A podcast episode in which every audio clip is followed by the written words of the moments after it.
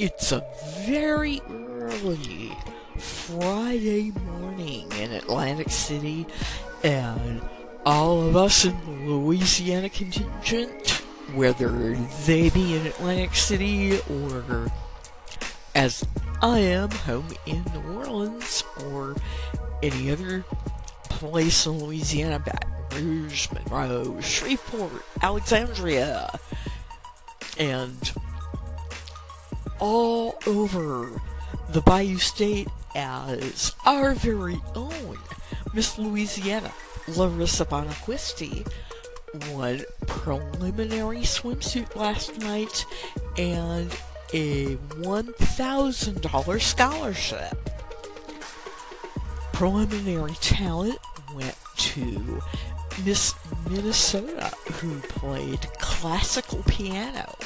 It's very interesting that the last two preliminary winners were instrumentalists, and it seems like the judges are going for that this year.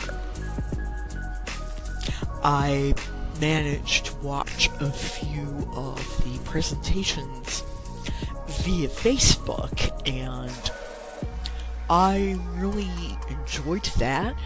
And tonight I'm looking forward to seeing Larissa and her friends Lucky and Lucy as they travel to the Triple L Ranch.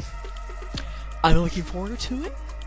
I saw that at Miss Louisiana and was very entertained by it, and I'm looking forward to seeing the same, hopefully, this evening, and even more hopefully on the Sunday night telecast.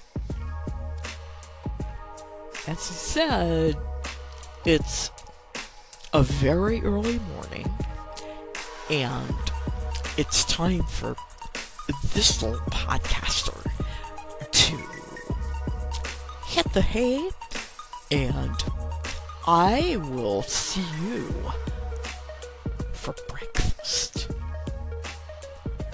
How's about a little coffee and nibbly things? Night night. Lightning strikes twice at Boardwalk Hall. Our own Miss Louisiana, Larissa Bonacquisti, did it again. She won talent with her ventriloquism performance of Cowboy Sweetheart, and I'm hoping that she'll get to do it again on the telecast Sunday night.